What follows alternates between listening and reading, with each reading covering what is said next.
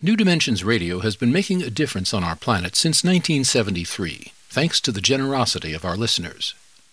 You too can help make a difference with a tax-deductible donation or membership. Please visit our website, newdimensions.org, and just click the donate button. We at New Dimensions thank you for your support.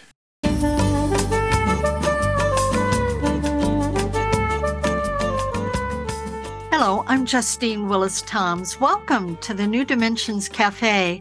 Today I'm hosting Dr. Neil Douglas Klotz, author of The Revelations of the Aramaic Jesus The Hidden Teachings on Life and Death. I'm speaking with Neil at his home by remote connection. Welcome, Neil, to the New Dimensions Cafe. Thank you, Justine. Glad to be here. Glad to have you. The words of Jesus are often quoted and translated we are familiar with them in the King James Version of the Bible, which was written in Greek, which uh, Jesus didn't actually speak. So tell us, what language did Jesus speak? Jesus actually spoke Aramaic, as you'll guess from the title of my book, um, which is an ancient Semitic language.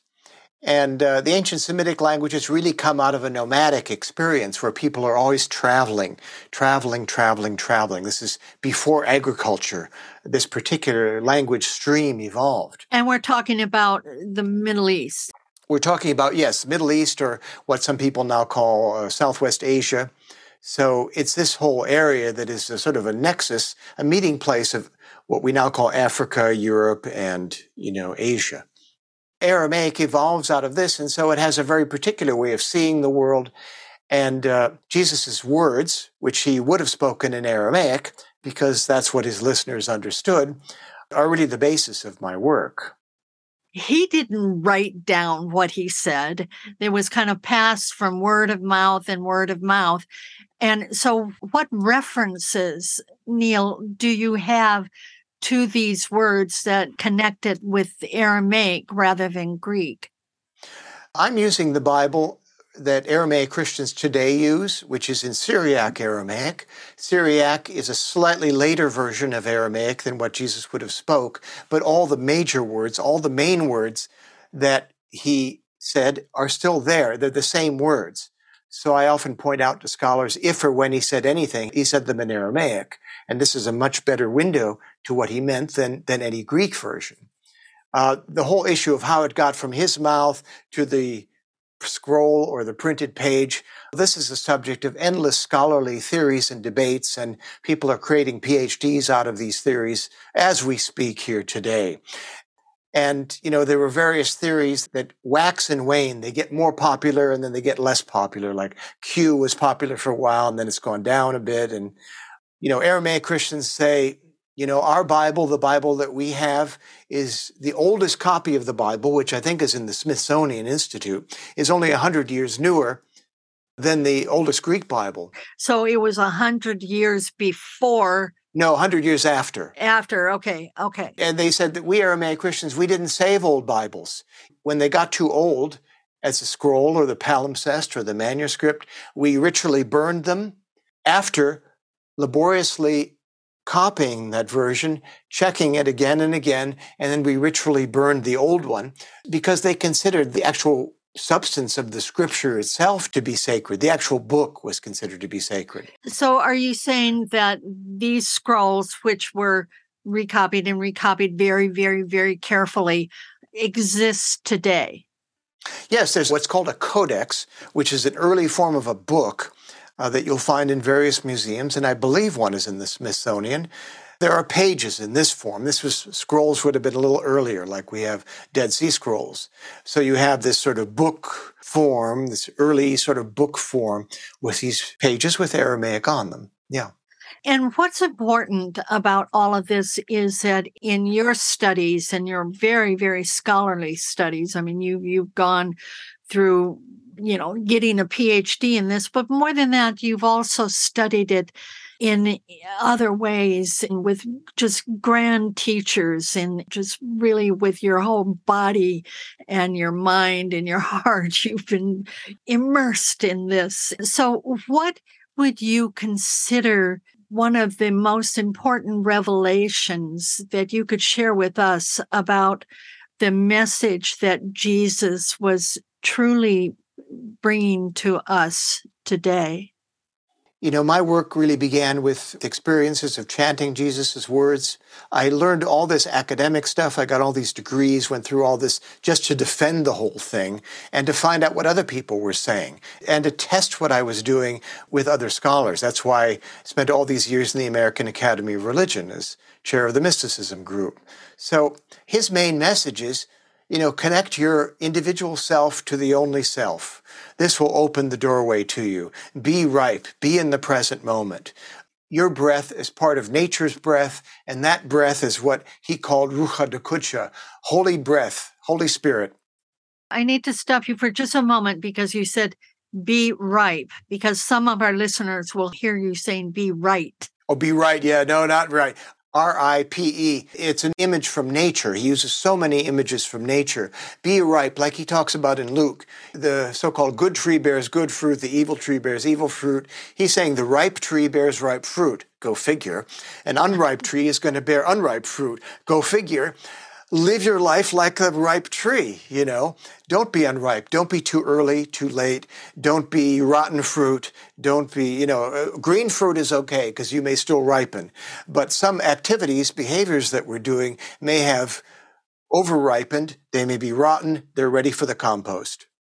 Also, in the words of Jesus, the breath is very, very important.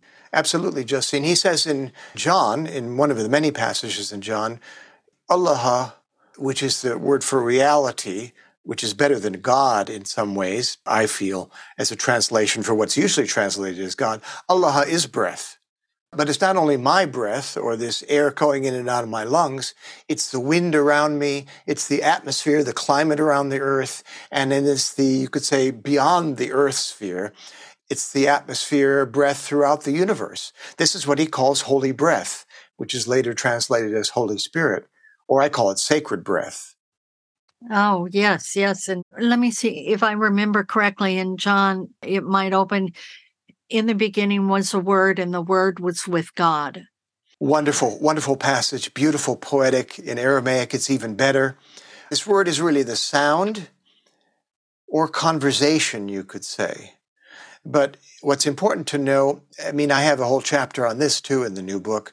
Word is really associated with wisdom, that is holy wisdom, a Hakima in Aramaic, or she's better known as Sophia in later Christian mysticism and Gnosticism.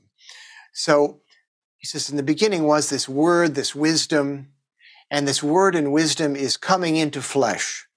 This is what John says.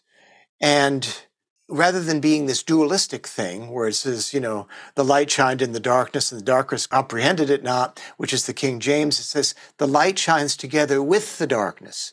Because in Semitic languages, light and darkness just alternate. You can have holy darkness as well as you can have holy light. So this word, this wisdom is coming into this everyday reality where we have this revolution of day and night, day and night. And then it's nestling down within us, John says and it says the word dwelt among us.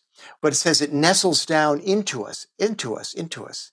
And the evidence of this, the person who did this that we know of, his name is Yeshua. Mm. And he shows us how to do it ourselves. We know him as Jesus, but in Aramaic, Yeshua. Yep. So, what I hear in Semitic languages, there's yin and yang, they hold yes. the both end. There's very much both and in all of these seeming opposites in the Bible, whether in Hebrew or in Aramaic, actually in Arabic too in the Quran, since I've done a lot of study of Quran. So all of this later overlay of either theology or jurisprudence into these things, fall redemption, you know, St. Augustine, all of these things, this is all later.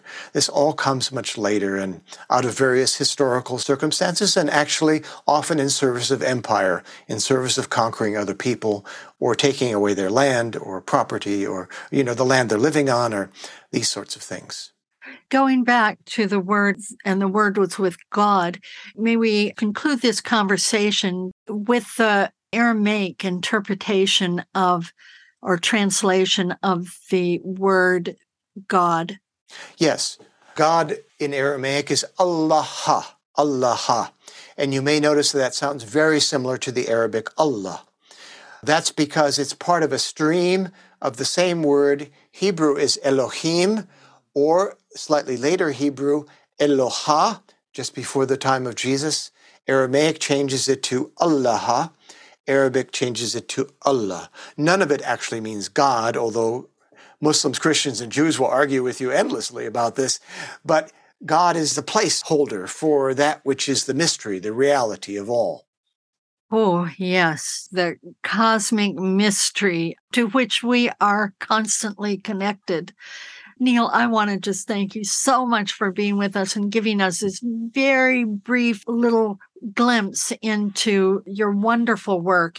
I've been speaking with Dr. Neil Douglas Klotz, and he spells his last name K L O T Z, and he's the author of Revelations of the Aramaic Jesus, the hidden teachings on life and death.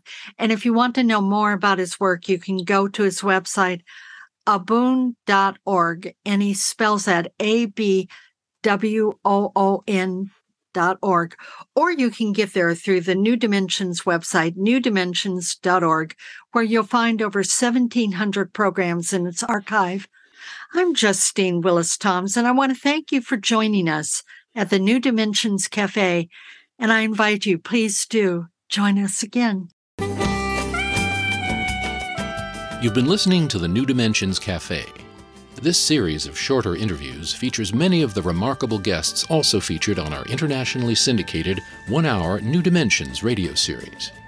To access more than a thousand hours of programs, to subscribe to our newsletters, or to become a member, please visit us at newdimensions.org.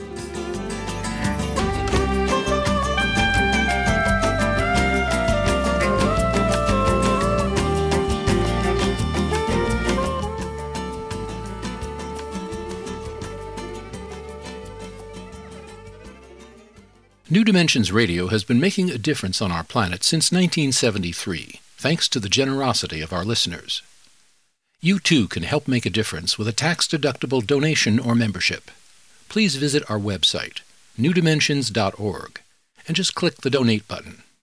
We at New Dimensions thank you for your support.